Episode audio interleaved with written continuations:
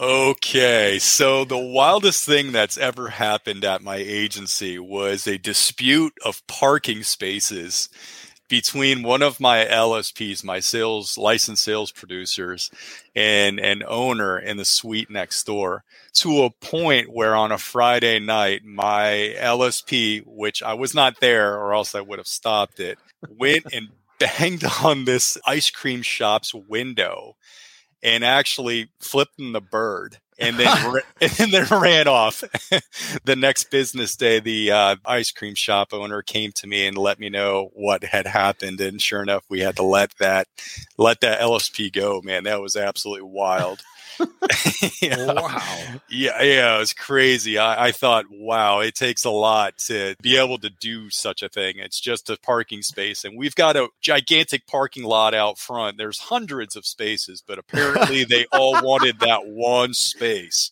So Oh, uh, even better. Yeah. So uh, my name is Keith Zabrocki. I'm a captive agent with a very large insurance company, and I'm an insurance dude. Insurance dudes are on a mission to escape being handcuffed by our agencies. How? By uncovering the secrets to creating a predictable, consistent, and profitable agency sales machine. I am Craig Pretzinger. I am Jason Feldman. We are agents. We are insurance dudes. Right now, while it's fresh in your mind, check out live.teledudes.com. We took our notes from over 100 interviews with top agents from around the country and made it into a live webcast. Using these strategies led Craig and I to selling more than 10 million in premium in the last 2 years. On this call, you'll receive the exact blueprint to get the same results. Just go to live.teledudes.com to register for this upcoming Tuesday's live call with us. If you jump on this call with us, we're certain 2022 will be an absolutely fantastic year for you. See you there. Yes. Yes. Yes. Welcome, it. Keith. It's great to have you. you. Thank you. Are you Great parked in here. that parking space right now? Who's parked there? Not me. yeah, it, rest assured that uh, that ice cream shop owner they sold their business to a new owner, so uh, they've since vacated the place. The ice cream shop's still open, but Ooh. they put up a sign. They actually put up a sign now that says this is parking only. It's for to go orders and stuff like that. And uh, sure enough, man, it was a doozy. I never thought that we would be in such like first world problems to where we had to, you know, squabble over, you know, parking spots right out front. It was crazy. Yeah. It's like, guys, you know, you can walk an extra 20 feet to another parking spot. There's like five others right there. What what is the significance of this one? Right. right. I, I don't I don't get it. So that's what makes that story so good is that yeah. it wasn't the last parking spot. No, no, it wasn't many. No, there's it, 98 other ones. Sure, it was right out front. I get that, but I mean, like, really? Next row That's over. So good. yeah. I so, actually like to park kind of far away so I actually get some exercise in. Yeah. Yeah. yeah. Great. Look, hey man, I'm with you. Yeah. You can just run to work. Craig, ah. what did you see? Well, that? you know, at this age, like parking far away is about all I can do. that that is the workout. That's right. the la- that's the with mile. the walker and with the little tennis balls with the, the walker. Aren't you still riding your bike? I have not been riding. I just got it all tuned up. I'm ready to ready to go. Jason really demoralized me talking about my spandex. oh, he did. Yeah. Well, I don't Good. know why he has to wear the old spandex. You, you really have to him? for the seat. Yeah, on the on the road bike, you have to wear that thing. It's called a kit, not a spandex. It's called a kit. Well, I guess you can always get one of those really big cushy seats. No, then it, the one it with the spring on it. No, yeah. so when you're if you ride like 50 miles, everything is important like for aerodynamics, for your legs oh, rub like you can't have your legs rubbing on like a beach cruiser seat because you'll chafe. Oh, truly. Yeah, I used to ride not 50 miles like you're doing, but uh, when I was riding, it was critical. And you can't go those long distances without type of padding because those seats that they oh, supply, you, especially on those marathon bikes, it's man, crazy. that's I don't even know why they would give you such a seat that has virtually no padding. It's so uncomfortable. Uh, like mile three, you're like, oh, come on. Yeah, it it takes a few weeks to like get the callus in that area. but it they don't even call it a seat; they call it a saddle.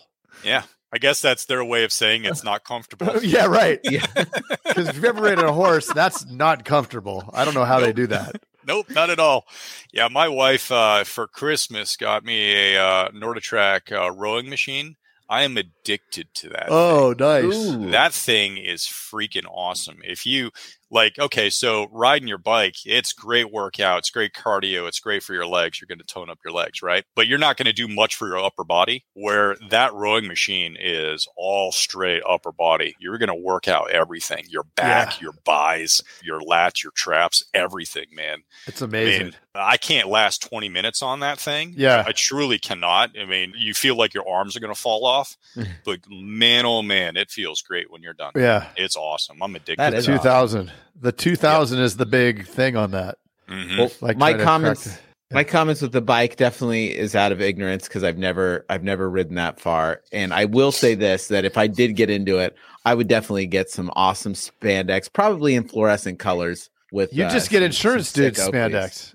Yeah, yeah. Except those don't have the those I think are yoga pants. So ladies, there are insurance dudes yoga pants at the store.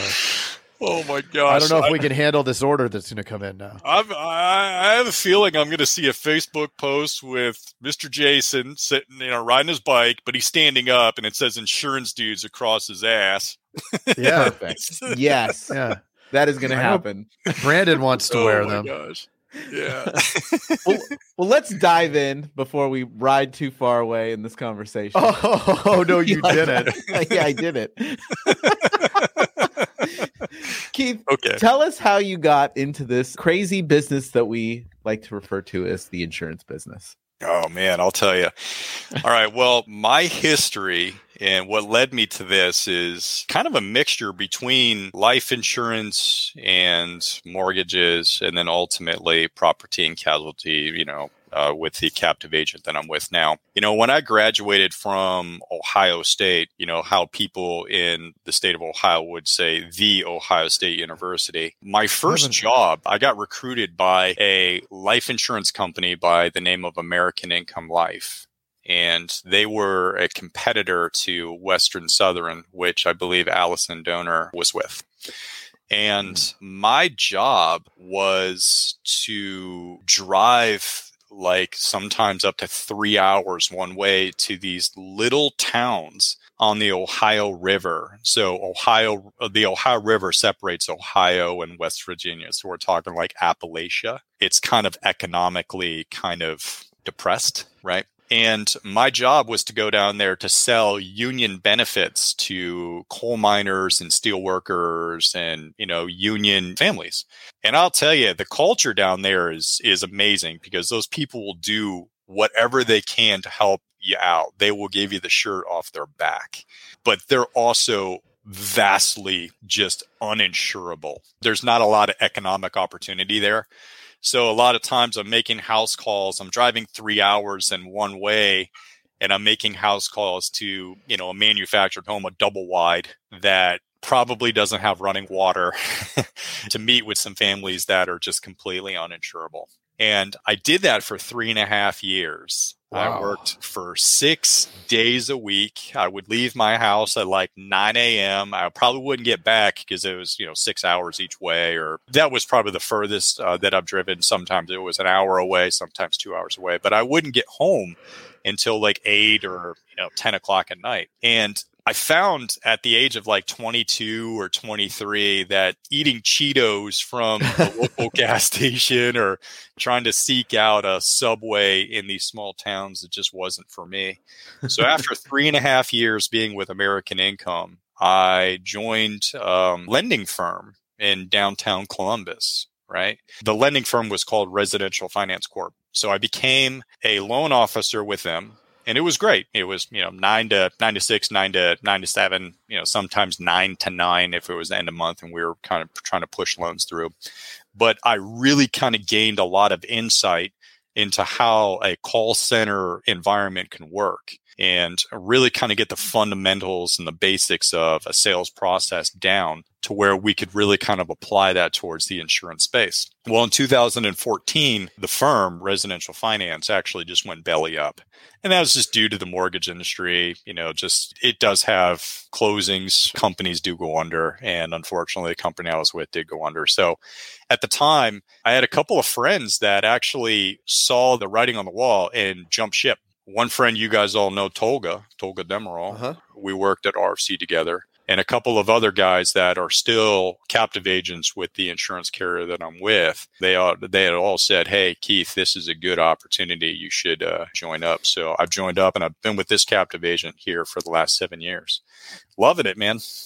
Awesome. That's fantastic. Yeah. Um, so, did you acquire, or did you did you start from scratch? Scratch. Scratch. Okay, so you went in there, guns blazing, ready to rock and roll after dealing with coal miners and then doing loans. Take us back to the earliest win that you had that kind of fueled the fire and, and really got you excited. Oh, wow. Okay.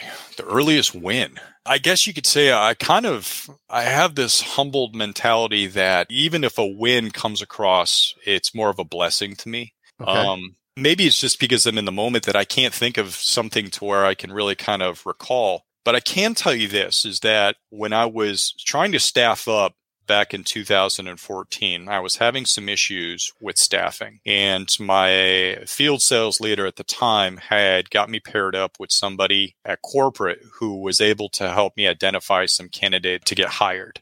So where I was set to open with one salesperson, I actually ended up opening with five. So uh-huh. I guess if we're going to look at it from the insurance space with the captive agent I'm with, my first win was was in the pre days of the opening of my agency. Yeah, and that was eh, I guess you and that was a blessing because my FSL didn't have to do that, and he did. So it was something that I'm I'm eternally grateful because that was you know, opening from a scratch agency where you've got nothing, right? Right. And it's all capital and you're just sinking money in and you're trying to spin your wheels and you're trying to hire and, and recruit. And now you're trying to generate business and you're buying leads and you're doing this and that.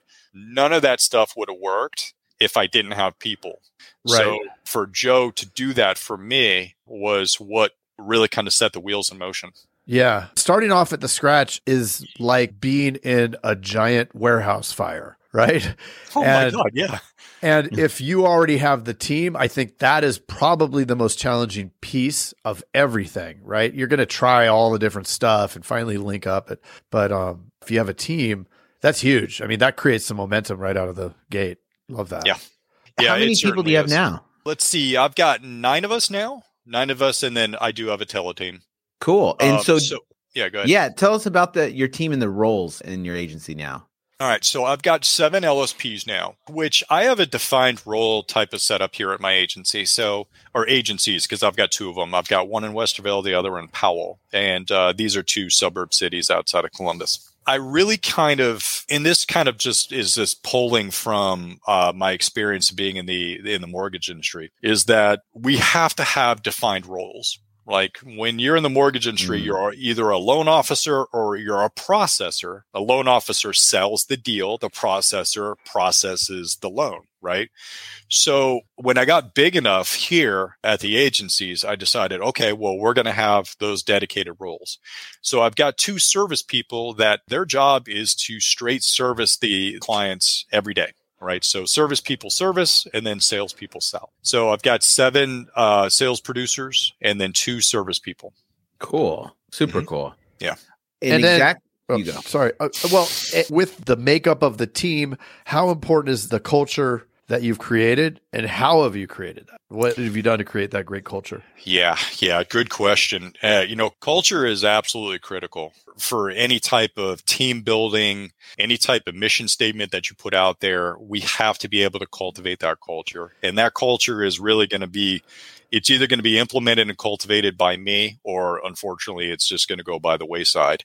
One of the things that I did was when I was recruiting uh, or when I am recruiting is mm-hmm. I'm always looking for people that fit the mentality of being coachable. right? That you have a, well, if we're interviewing you for a, a sales role, that you're of that, you know, competitiveness, that you're coachable, that you've got a great attitude, that you understand that, you know, you're accountable for your actions and your goals.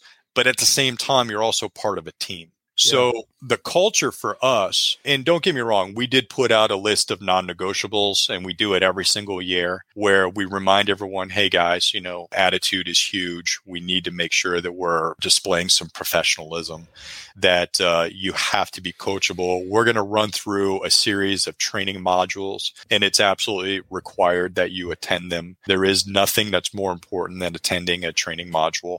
You know, and, and it's just more or less everyone knows that they're part of a team and that if you're a part of a team, you need to pull your weight. So when we put out those goals every single month of what everyone is supposed to hit, now everyone knows what their mission is and they need to go to complete their mission. You know, I've got a sales manager, his name is Aaron. His goal every single month is to write 80 items. So 80 items in Ohio, that's around $40,000 in new business premium. And that's what his goal is, right? In addition to also managing the team and fielding questions and holding sales meetings and stuff like that. So that's the culture. And I guess I just got lucky when it came to identifying the right candidates because every single person out there on that floor is willing to help each other out. It's not some kind of cutthroat prison rules, you know, type of environment where let's say, you know, Tim quotes somebody today and then Josh picks up the phone tomorrow and gets it bound and then puts his own sub producer number in there. right. no, no, that's definitely not it. I mean, we've yes, we've got some clearly defined type of rules where we say, hey guys, you know, if it's quoted, the original writing LSP has 30 days to be able to get it sold. If it's outside 30 days, then it can go to a free to bind for anyone that uh, should get in contact with them and get it bound up. But they kind of act as a big family out there and they're all looking out for each other and they cover each other and, and they, yeah, it's, uh, it's nice. It's nice that they have that team cohesiveness and that they're all friends. I love that. It's so important too because I've been a part of the opposite and it's tough. And then you realize, hey, I got to cultivate this kind of mentality in the office. And once you cultivate that, yeah, I mean, they all love it because they're all rowing in the same direction and help each yeah. other out. Yeah. How do you recruit? How do you recruit, find agents to come in and to be a part of that culture? Do you list those non negotiables that you mentioned in the interview or? Yeah. Yeah, absolutely. So, as far as recruiting goes, I've found the best way to be able to attract people to submit their resumes to you and stuff like that is through Indeed. And you can either do that by, you know, posting your own job requisition and then I don't know, I, I guess their word is boosting it. Maybe I'm wrong in that terminology, but you know, you could set your monthly budget to be able to to post that job postings and you'll get people that will respond to that and submit their resumes to you.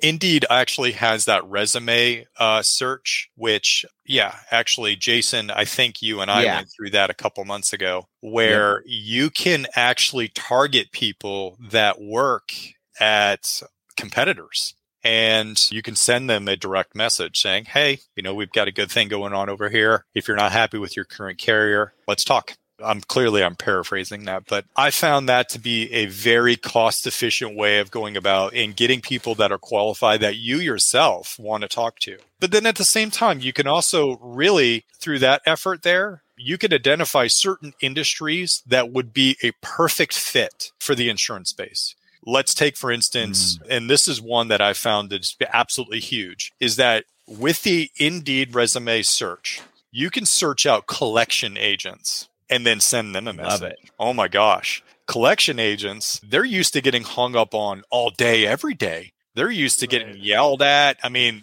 they're chasing down people that owe them money, right? right. right. I mean, that sounds like a pretty hard hustle. Yeah. Whereas you're still making the same amount of calls. Yes, you're you're receiving live transfers and that's wonderful, right? So that's that's a breath of fresh air.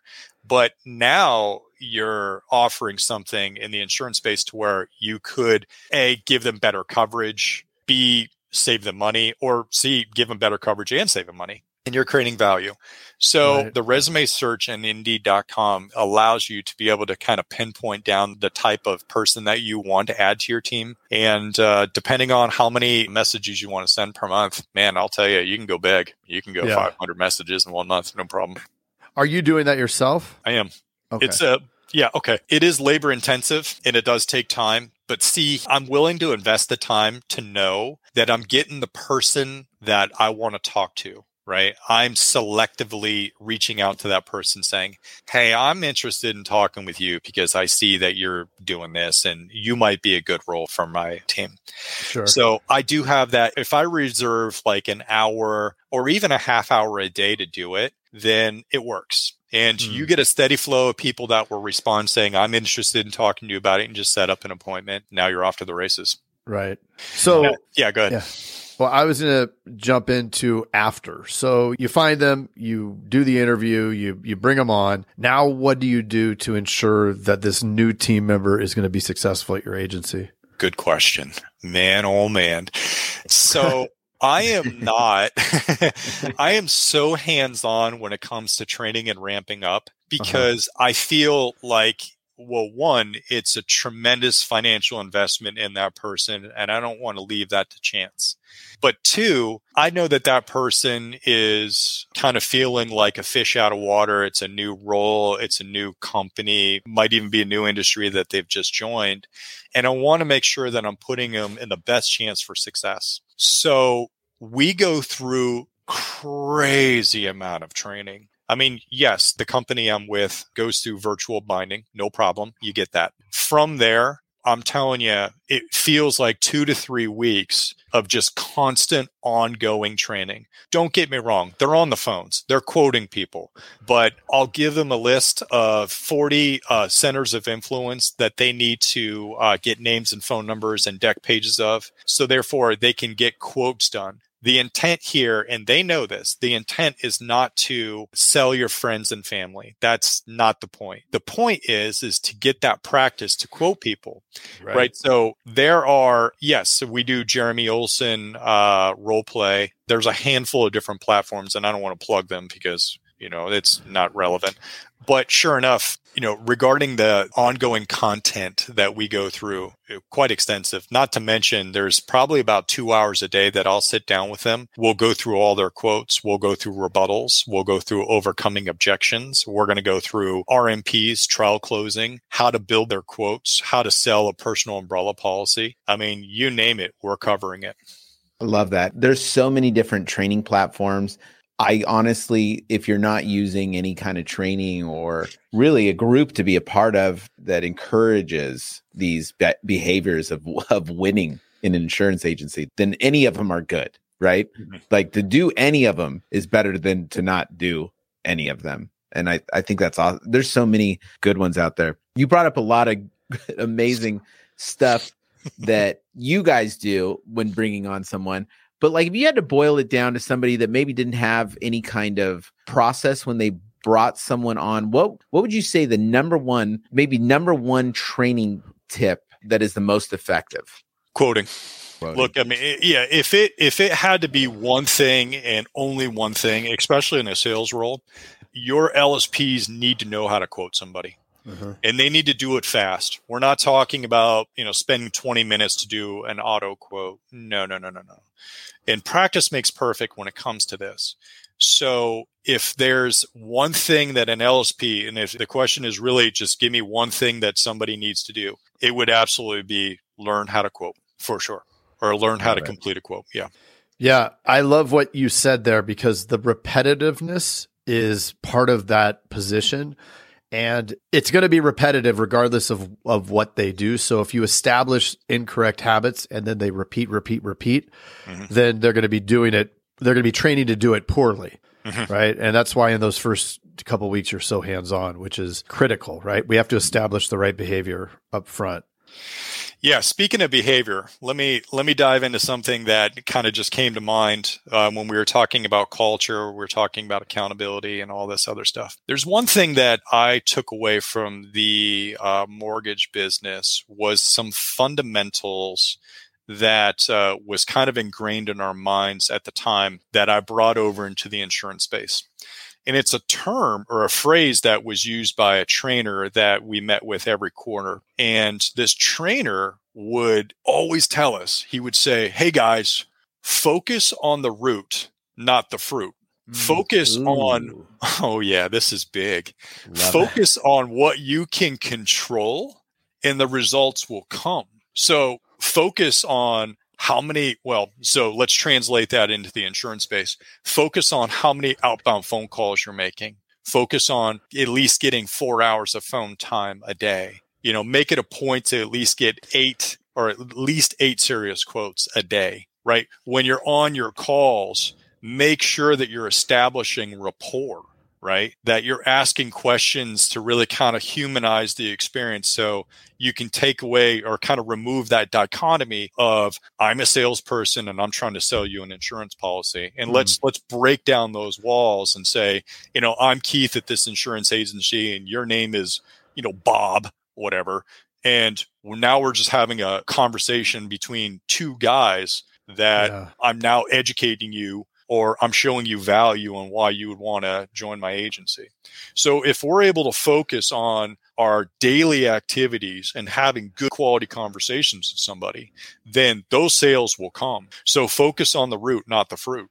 Love that. And focus uh, on the root, not the fruit. Yeah, it sounds so cheesy, but the thing is, is that it makes so much sense. Mm-hmm. Being in the insurance business where you're selling a product or service, whatever you want to call it, that every single person needs. So any person that you come across has a need to talk with you. And if you can make sense, if you can give them better coverage, if you can save them money, if you could do both, at the same time add value by educating them, then they can potentially be your client. So if you do it in the right way, focus on the root, not the fruit, then the results will take care of themselves. Love that. So yeah, we're focusing on the root, not the fruit. And even in, under those circumstances, the repetitiveness can get a little old and they can get complacent. Hey, what are you still doing here? Well, while you're still here and while it's fresh in your mind, check out live.teledudes.com. Yeah, if you weren't listening before, we took notes from over 100 interviews with top agents from around the country and made it into a live webcast. Using these strategies did help Craig and I write over 10 million in premium in the last couple years. And let me tell you, on this call, you'll receive the exact blueprint to get the very same results. Again, that's live.teledudes.com to register for this upcoming Tuesday's live call with us. And if you jump on with us, we are certain 2022 will be an absolutely fantastic year for you. See you there.